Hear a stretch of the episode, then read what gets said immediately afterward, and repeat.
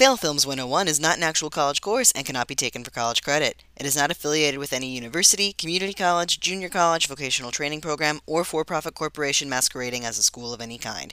Professor J has no formal training as an educator, and in fact went to a Missouri State College for about two semesters, ran out of money, and dropped out as a result. And now that I've covered my own ass legally, let's get on with Fail Films 101.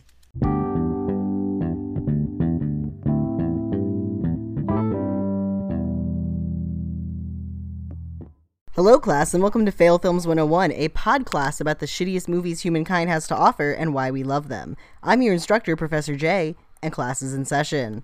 So, first of all, I want to apologize for the much longer than anticipated, unplanned hiatus. Um, like I mentioned previously, I got promoted at my job, and ever since then, Things have been a little busy, to say the least. November and December may very well have been the busiest months of my adulthood. Um, I mean, apart from, you know, everything at work, my wife and I also went to Mexico on vacation, which was amazing, and I would do it all again in a heartbeat. But we've just been busy with the holidays and having people over for our annual Thanksgiving bad movie tradition. But on top of all of that, in case you can't hear those little meows in the background, which I'm probably going to be too lazy to edit out, a kitten kind of fell into mine and my wife's laps, and we, we're basically fostering him until his forever home is ready for him. We've got it all lined up. Th- that's him. Say hi, Fancy Pants. He's a tuxedo kitty, so we've been calling him Fancy Pants. He has a lot to say. He's very cute, but our resident cats hate him, which is why we're not keeping him. Which I don't understand why, because he is a precious baby. So, I originally wanted to do a whole month of holiday movies. That was my original plan. And then December got super busy. But my wife and I did find a true gem of a bad Christmas movie. Holy shit. I cannot emphasize how bad this movie is, but it was wildly entertaining it it kind of has a Hallmark movie quality to it a little bit. But at the same time the premise of it is different than the average Hallmark movie, but the actual storyline and plot is very Hallmark. I don't know how to put this movie into words. This is actually a a brand new movie. This movie only came out in November. When I say brand new, I mean brand fucking new. As new as it gets for Christmas movies. It is currently available to view on Amazon Prime. And this movie is called. Wait for it. A Mermaid for Christmas. I can't. I can't make that shit up, people a mermaid for Christmas. Now, my wife and I found this movie on Amazon Prime Video. I looked everywhere for any information that I could find about this movie, about how it was made and why it was made, and basically any shred of background information. I got nothing. I could not find a single bit of trivia. I could not find a single bit of information about the production. So let's just go ahead and jump right in to. I want to say the plot. I don't know if I can call it a plot. But let's go ahead and talk about what happens in this movie, I guess. So this movie opens up with a shot of a bunch of fish in the ocean. with dramatic ass music playing in the background. And then we see a sailboat. And then we hear a narrator say, "Once upon a time seems the perf- seems to be the perfect way to begin a story like this." Oh boy. Right then we know we are in for a fucking treat. And the narrator tells us the story that begins in ancient Greece with Princess Daphne, who is blonde haired and blue eyed and absolutely 100% does not look like she is from the Mediterranean in any way, shape, or form. Homegirl looks like she's from Sweden.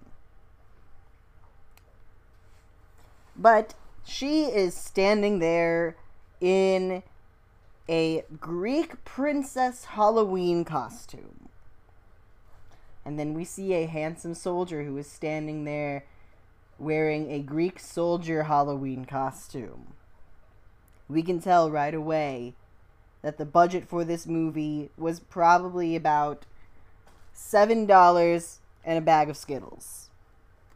And we learn that this handsome soldier is also the son of a sorceress who is also a high priestess of Poseidon or some shit. I don't fucking know.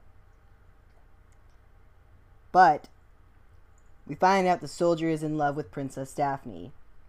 Princess Daphne does not reciprocate this because he is a commoner. Which, first of all, if you are the son of a high priestess of Poseidon, you're probably not a commoner. You're probably pretty well to do, but I guess that's not good enough for Princess Daphne now, is it? So, he decides he's going to join the Battle of Troy. But his mother foresees that he is going to not return from this battle. And she begs him to stay. He doesn't listen. He goes to war. Apparently, he survives the battle, but I guess he dies on the way back in like a sh- fucking shipwreck or something. I don't know. When he doesn't return, the priestess slash sorceress curses Daphne to live her life as a mermaid. And every hundred years, she's able to return to land so that she can fall in, she can find the reincarnation of this soldier fall in love with him, and perform a truly selfless act to right her wrong. If she fails to do so, this curse becomes permanent. She's been doing this for about 3,000 years at this point, and thankfully, this time she comes to land, it is the perfect time for both miracles and second chances. That's right.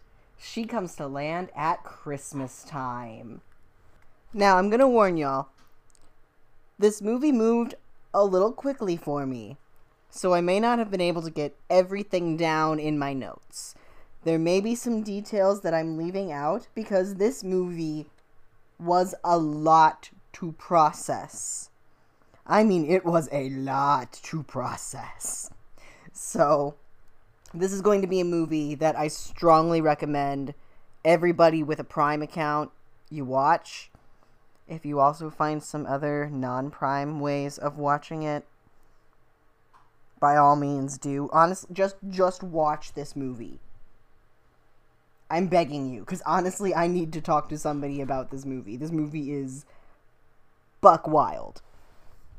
Anyway, so this time around she comes to land at Christmas time.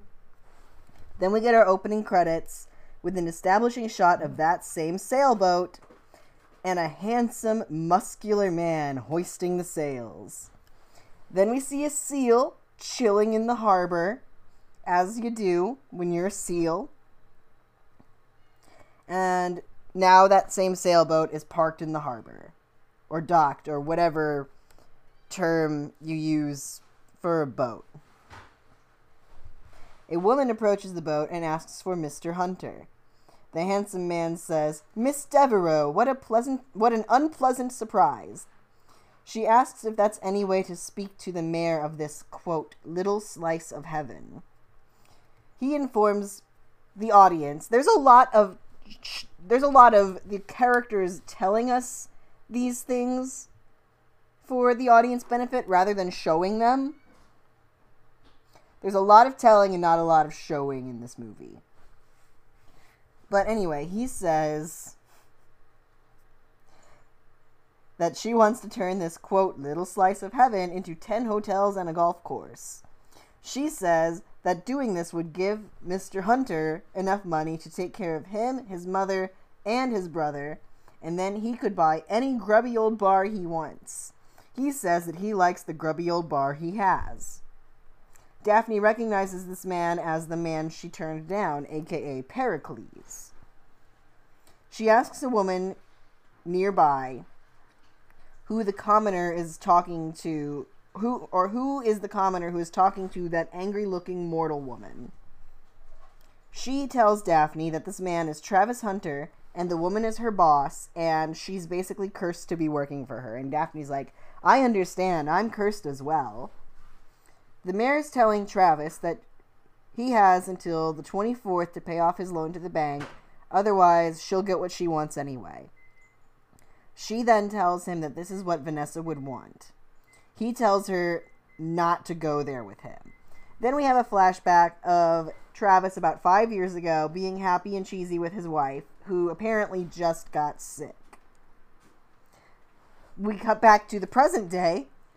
Travis eats the piece of paper that the mayor gave him with the loan information. Like, he literally stuffs the whole paper into his mouth and eats it and says that it tastes like Christmassy deliciousness.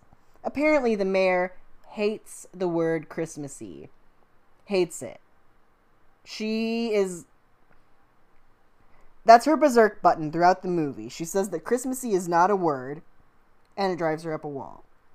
Then he wishes her a Merry Christmas and he walks away. The assistant tells Daphne that Travis spends most of the time at the bar he owns and Daphne vows to meet him there and right her wrong. Then we get a scene of the mayor and her assistant standing in front of a sailor statue, and basically the mayor unfurls her evil plan where she's talking about calling all the other local businesses in town and threatening to call up all of their loans if they help Travis in any way.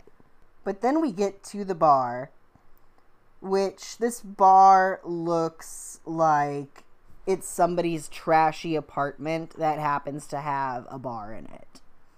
Like, we literally see this bar's refrigerator right by the front door, for starters. And all of the decor looks like it came from the dollar section at Target. Not gonna lie. That's when we meet Roxy, who's basically the bar manager, and Bo, who is Travis's handsome but clumsy brother. Bo, the actor who plays Bo, I am 150% sure is not heterosexual in any way, shape, or form. This man is not heterosexual. And seeing him play a heterosexual character is a little unnerving. Watching this man pretend to be straight is slightly unnerving. Anyway, so, Roxy is a very strong willed woman.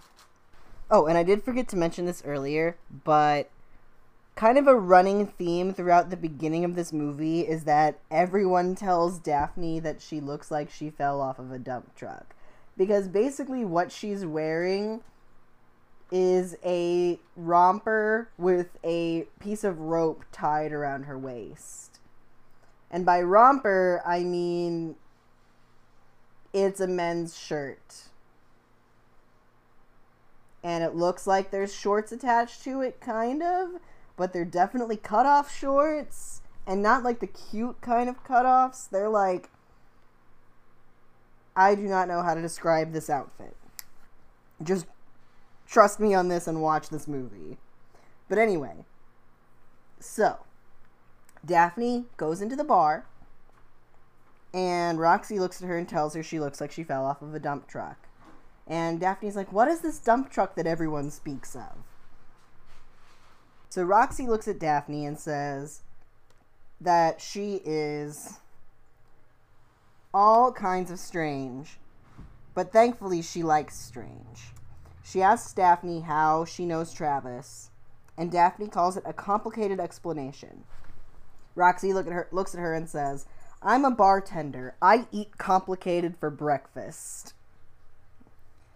So then we pan away from Daphne talking to Roxy, and we see a woman in her home baking a crap ton of cookies, and the mayor shows up. Apparently, the woman whose house this is, her name is Connie, and she is Travis's mother. The mayor says to Connie that she needs to convince Travis to sell her the bar. By the way, the bar is called the Coral Cantina. And then we have a dramatic ass argument between Connie and the mayor.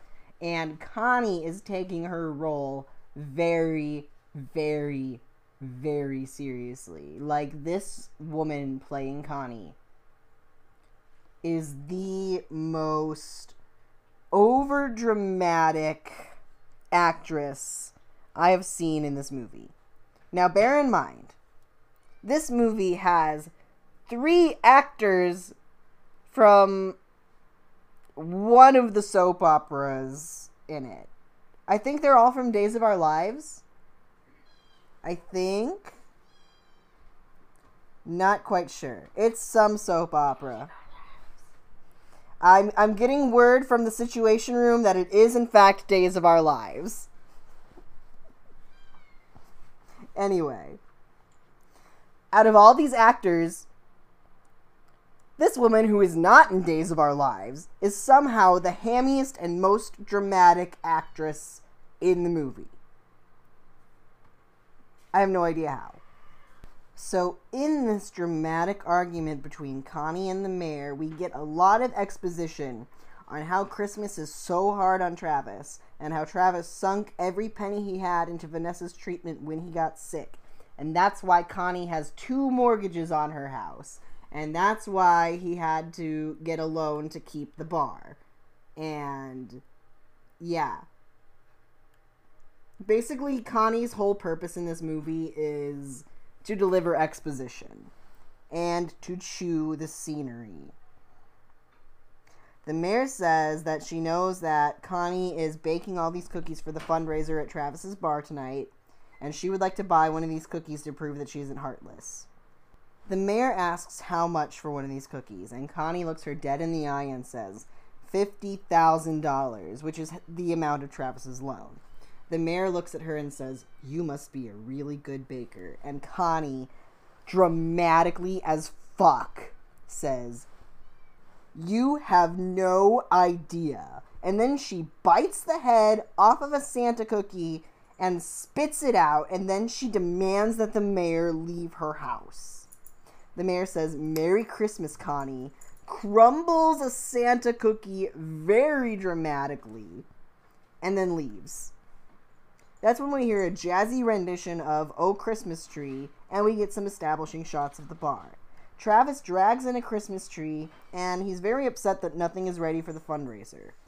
Earlier, right before Daphne walked into the bar, our introduction to Bo was that he dropped a bunch of glass ornaments all over the floor, and now there's broken glass everywhere. So, obviously, Travis isn't happy about that and that and nothing is decorated in the bar and there is this strange blonde woman just drinking at the bar and Roxy tells Travis the whole story of Daphne like from the whole being from ancient Greece thing falling in love with his or his past life falling in love with her her turning him down past his past life's mother turning her into a mermaid and how she comes to the surface every hundred years to try and reverse this curse, basically. And then Roxy's like, I think we should put her to work because we can't really afford to hire anybody else right now.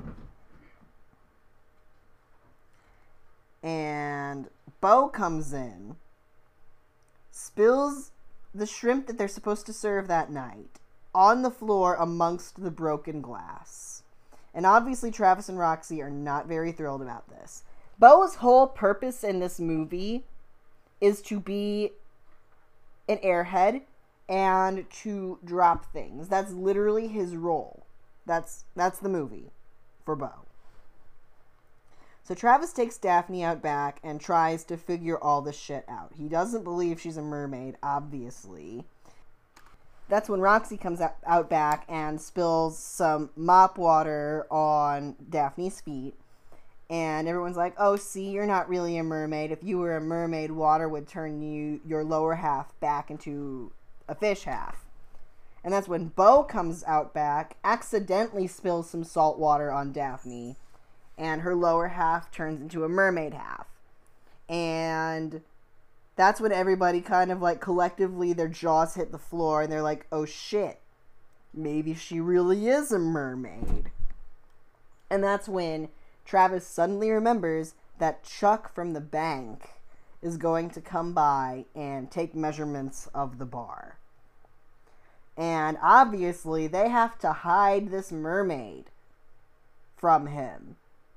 Because they just do. They just have to hide this mermaid from the bank man. Because I guess he's not going to believe that mermaids are real if he sees one with his own two eyes. I don't fucking know. So then we get a fun little montage of Roxy and Bo trying to fit this mermaid into Bo's car. They like it eventually turns into them putting down the back seats and sliding her into the back of the hatchback. And as they're getting ready to drive Daphne away, uh, Roxy once again tells her, You are strange, but I still like strange. And then, right before he leaves, Bo gives Roxy a little letter and tells her to read it. Then we get back to Connie's house, and Connie is on the phone with Travis.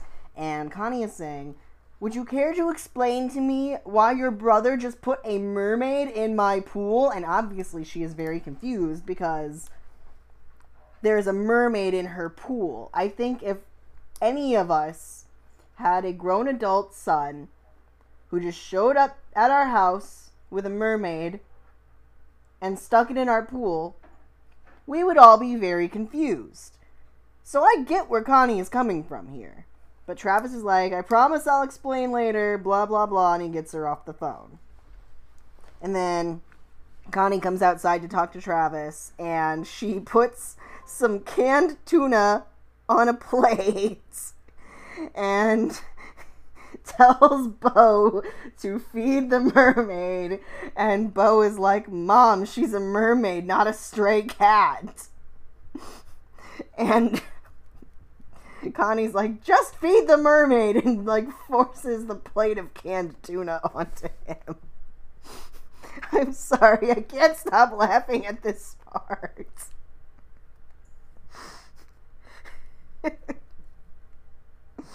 Part was ridiculous. I have to pause it while I compose myself. Oh shit, it's playing again. Okay. So we cut back to the bar, and Roxy and Travis have a long conversation about how they've been friends since they were kids and they've got each other's backs no matter what. And they're going to do whatever it takes to save the Coral Cantina. And then we get a montage of Roxy and Travis trying to decorate the tree with whatever they have on hand, which turns out to be tin foil, which they wad up into little balls and stick in, into the tree, and plastic flamingos. Yup. The tree looks about as awful as one would expect. So we cut back to Connie's house, and she comes outside to have a conversation with Daphne, who is swimming in her pool. Fancy Pants apparently has a lot to say about this part. Fancy Pants? Would you like to say to the audience at home what you think of this movie? Really? Uh huh. Tell me more. Tell me more, Fancy Pants. Yeah. Anything else? Is that all? Okay, thank you, Fancy Pants. Oh, you you got more? You got more you want to say?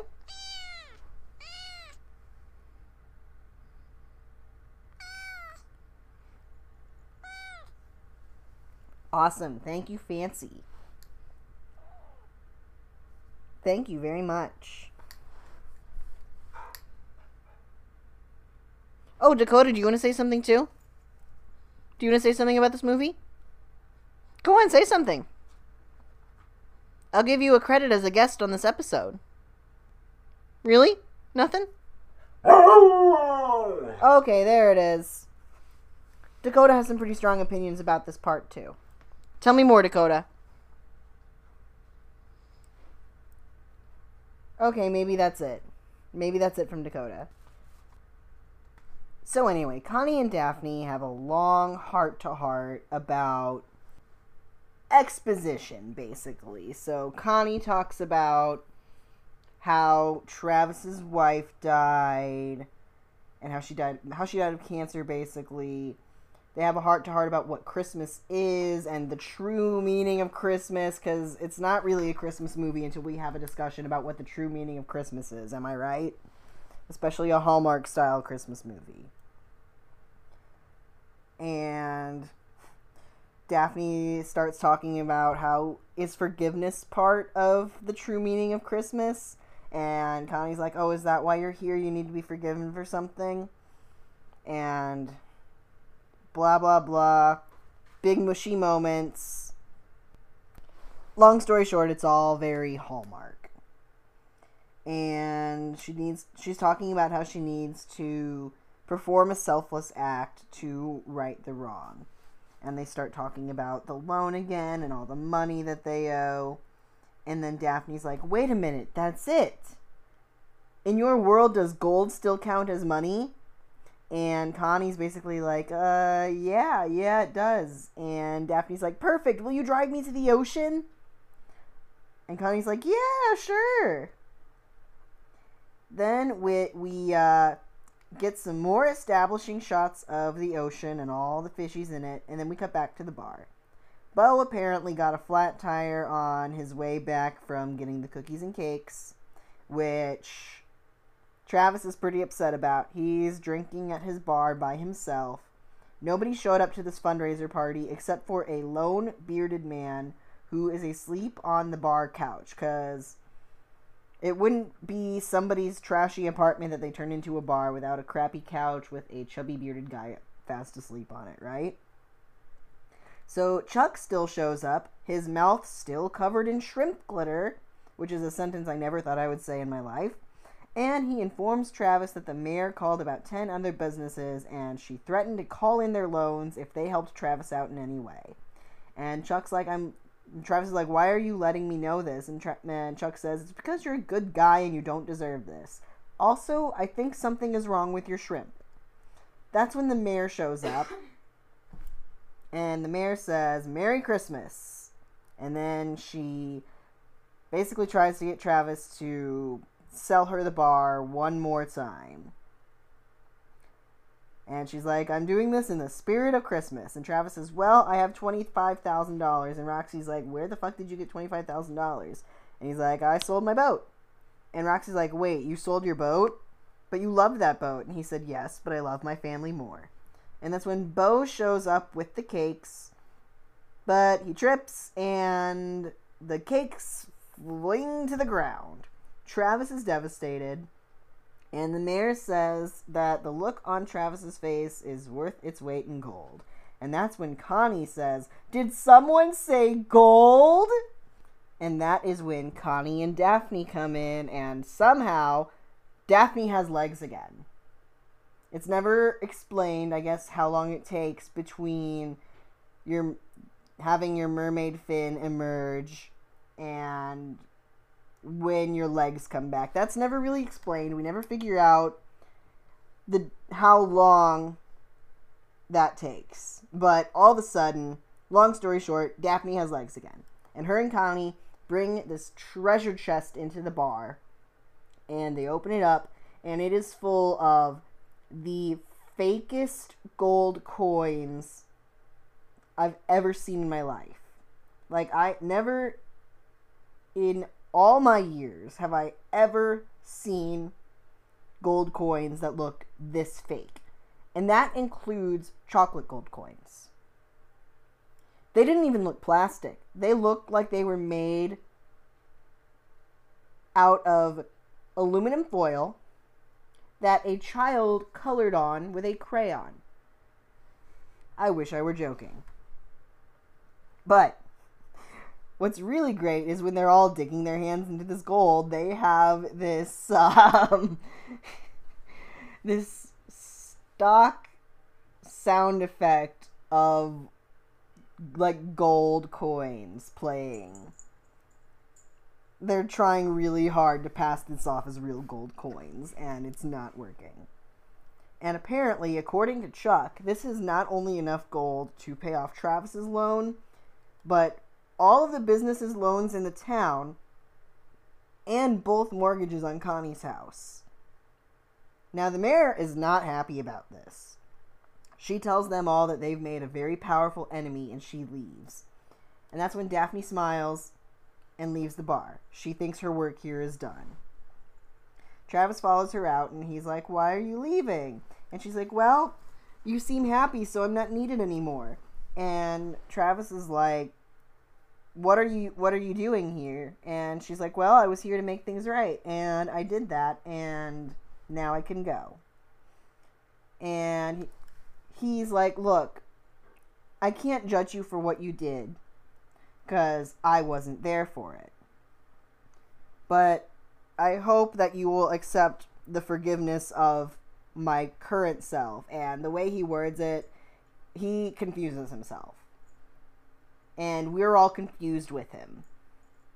It is a very confusing sentence slash word salad that comes out of his mouth. But then she basically says goodbye. I wish you all the happiness in the world. But then when she tries to go away, the ocean splashes up and hits her feet, and she turns back into a mermaid. And of course, she's devastated. She's like, Why? I've learned my lesson. This wasn't supposed to happen. And Travis is like, Okay, no worries. Uh, you can stay with me until we get this all figured out. So we get back to the bar. Roxy is packing up the gold, and Bo is sweeping up. Bo is upset because Roxy hasn't read his card yet. And he's like, Don't worry, it's nothing special. Goodbye, Roxy. And then he storms out of the bar in a huff. And Roxy's like, I promise I'll read it when I find it. And then she finishes closing the bar down. We get more shots of the ocean. Then we get a shot of. I've already forgot his name, the Greek warrior guy. Pericles, I think it was. And then we see a shot of his helmet washing up on the beach in the ocean. And then we see another shot of the sorceress cursing Daphne. And we find out it's Daphne just dreaming. Travis wakes her up with some hot cocoa and marshmallows, and he thanks her again for what she did. And he's like, You've basically just made my Christmas. And she's like, Well, I'm confused by your annual rituals, but I do enjoy all of the colors. And because your rituals seem very important to you and it seems to make you happy, I will try your hot cocoa with marsh mushmelon, I think is what she called it. I don't know. She did she had some weird funny word for marshmallow. Then she eats the marshmallow. She doesn't like it because the texture is weird. She says it's like a jellyfish but not salty. And then he offers to take her into town so that they can go Christmas shopping and he can get her some new clothes and she's like, "Well, I'm kind of sad because my act of selfless selflessness should have fixed this." And he was like, "Whoa, whoa, selflessness? Don't get me wrong. Your your act was very generous and very thoughtful, but it wasn't ne- it wasn't technically selfless. Maybe that's what we need to do. We need to find like a selfless act as opposed to a generous act." And She's like, you know what? You're right. And then he says, can we avoid having a weird date? Uh, I mean day. And she's like, we absolutely can. after you explain to me what weird is. And then she goes to change her clothes because Connie's letting her borrow a dress. And he starts walking down the stairs and he's like, Ugh, why did I say date? And he passes his mom on the stairs and she's like, Oh, you don't think Vanessa wouldn't want you to be happy? And he's like, Mom, were you spying on me? And she's like, You don't think I can't hear everything that goes on in my own house? Which, it's kind of creepy. It kind of sounds like she was spying on him. On her grown adult man son. And she's like, It's been five years. Vanessa would want you to be happy. Just go with it. And then Daphne comes down the stairs in a pretty dress. And of course, Travis gets this look on his face that all guys get when they see the girl that they have a thing for descending the stairs in a pretty dress. We all know what that face looks like because we've seen it a million times in a million movies. But then we get a fun, cutesy montage of them doing cutesy things. Like, he teaches her how to ride a bike, they go eat ice cream, they meet Santa Claus, they do all this cutesy shit. And, oh snap, the mayor's been spying on them. Dum dum dum she's in her car and she's watching them and she says, I knew it. And then she rolls up her window and drives away. We have no fucking idea what she's saying. We what she's saying, I knew it about. We have no idea what she knew. Then we go back to the bar. Roxy finds Bo's card. She opens it and reads it. And basically, long story short, he's telling her that he loves her. And he's like, I was gonna wait until Valentine's Day, but I couldn't wait that long. And she's like, "Oh, how sweet." And again, it's kind of surprising because the actor who plays Bo is clearly not straight in any way, shape, or form. So she grabs her very empty purse and leaves the bar. Like, th- uh, this purse literally looks like she just bought it and put nothing in it which my wife that my wife pointed that out to me and I said, "Well, she is a bartender at a bar where literally nobody shows up, so she probably doesn't have a whole lot of money to put in that purse." So then we see Connie and Bo getting ready to decorate Connie's tree and Bo is big mad and he's breaking candy canes. And Daphne and Travis come in and Daphne excitedly tells them about their day and she's like, "We learned to ride bicycles and we even met Satan." And of course, Connie and Bo look a little confused, and Travis is like, uh, Santa, you mean Santa. Which, that part was actually kind of funny. So, Bo uh, is still kind of upset because Roxy didn't read his letter, but then Roxy shows up and just kind of walks in, and she's like, Hey, I read your letter. And Bo's like, Yeah, you, you did? And then they kiss. And it feels very forced. And Bo drops the ornaments, of course. Which thankfully the ornaments are plastic, so these ones don't break. And Travis is like, "Oh, good call on the plastic ornaments, mom." And Connie's like, "Oh, that reminds me, I have something for you." And then she hands a box to Daphne, and she, Daphne opens it, and it's a mermaid ornament, and it's very pretty. And of course, Daphne is very happy about it. And Connie's like, oh, this ornament is too nice for a hook. Let me get you a ribbon. But apparently, oh shit, they're out of ribbon. Daphne offers to go pick some ribbon up for them by herself because she wants to do something on land by herself. So Travis gives her some money and tells her to come home ASAP. And while Daphne is in town, Oh shit, she runs into the mayor. The mayor offers her a ride and apologizes to her for getting heated, and then she's like, "Why don't you why don't we go to my office?" So the mayor and Daphne go to the mayor's office, and she tells Daphne that before Travis married Vanessa, he was actually in love with her. But they couldn't be together because her family was a family of power and they have higher expectations. Sound familiar? So the mayor reveals that Travis actually asked her to borrow the money for Vanessa's treatment. And she actually turned him down. And she felt the guilt kind of crash over her after she passed away. And Daphne's like, I understand. I was cruel like you once too. And the mayor tries to paint herself as a saint by finding out what she what Travis owes for his loan and offering to buy out the bar, but he kept turning her down. And then she does a complete 180 and tells Daphne that she owns every building near the bar and she's going to turn that street into a war zone and basically demolish everything around the bar and destroy his business unless Daphne leaves. And Daphne obliges and she tells the mayor to be good to him. And the mayor's like, "Oh, what are you talking about? I don't love him." And Daphne's like, "Now it is you who are trying to fool me." And then we cut back to Connie's house, and Travis and Connie are getting worried about Daphne because she's been gone for a while. That's when Bo and Roxy burst in, and they're like, "We saw her! We saw her with the mayor!" And Travis is like, "Oh fuck!" So he runs out to go and fix this, and that's where we'll go ahead and leave it. So, of course, that brings us to what makes this movie special. And there are.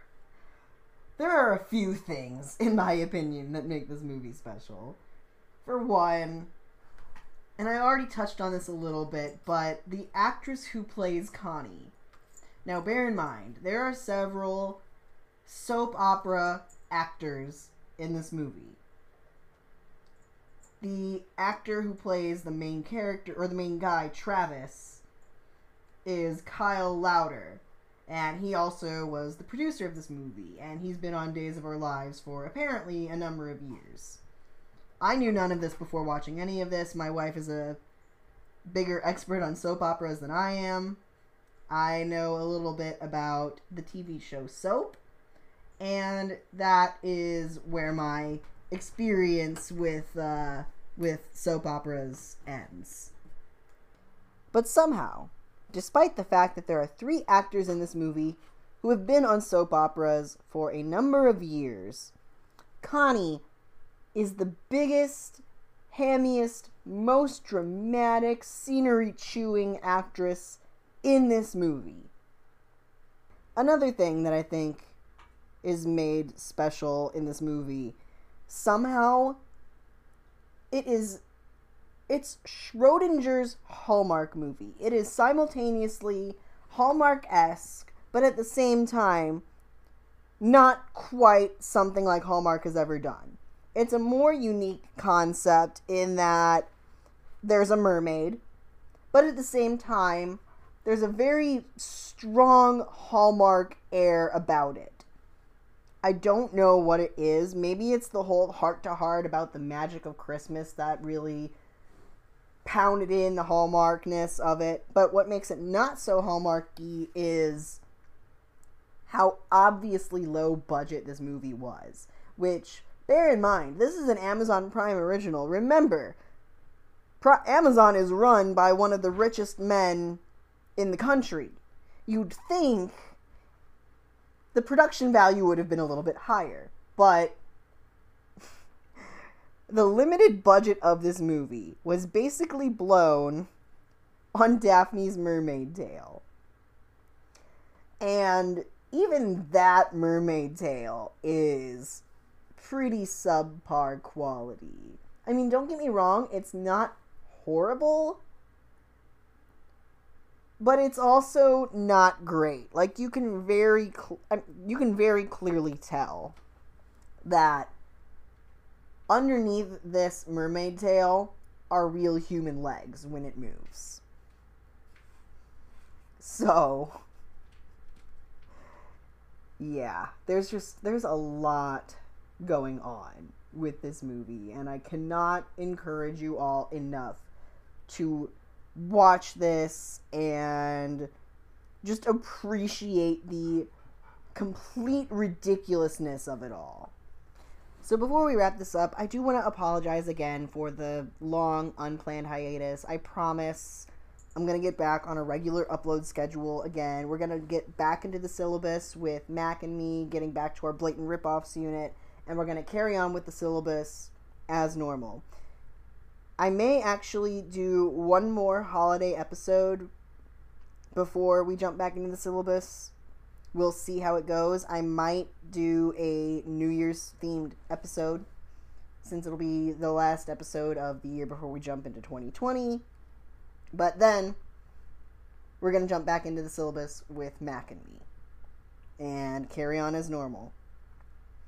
It's probably going to be a bi weekly thing just until my schedule kind of gets back into a good groove, a good flow, and then we'll get back on a weekly schedule. But in the meantime, you can find us on Facebook at FailFilms101. You can find us on Twitter at FailFilms101. You can find us at FailFilms101.com. We're hosted on anchor.fm slash failfilms101. You can also find us on Apple Podcasts, Google Podcasts, Stitcher, Castbox, a multitude of podcasting platforms. Basically, anywhere that you can think of that hosts podcasts, you'll probably be able to find us. Just search for Fail Films 101. And as always, if anybody wants to be a guest, by all means, let me know. Please let me know. We can either do something on the syllabus, which you can find at Facebook. or Sorry, you can find it at failfilms101.com slash syllabus. Or we can even do a movie of your suggesting. Between units, I like to do class suggestions, so if anybody wants to talk about a particular movie, please let me know. Honestly, we may even, uh, my friend slash editor, Sarah, brought this up. We may even do a uh, field trip where we go to see the Cats movie. I'm really hoping this happens. But if not, at some point, I really want to talk about cats on this podcast.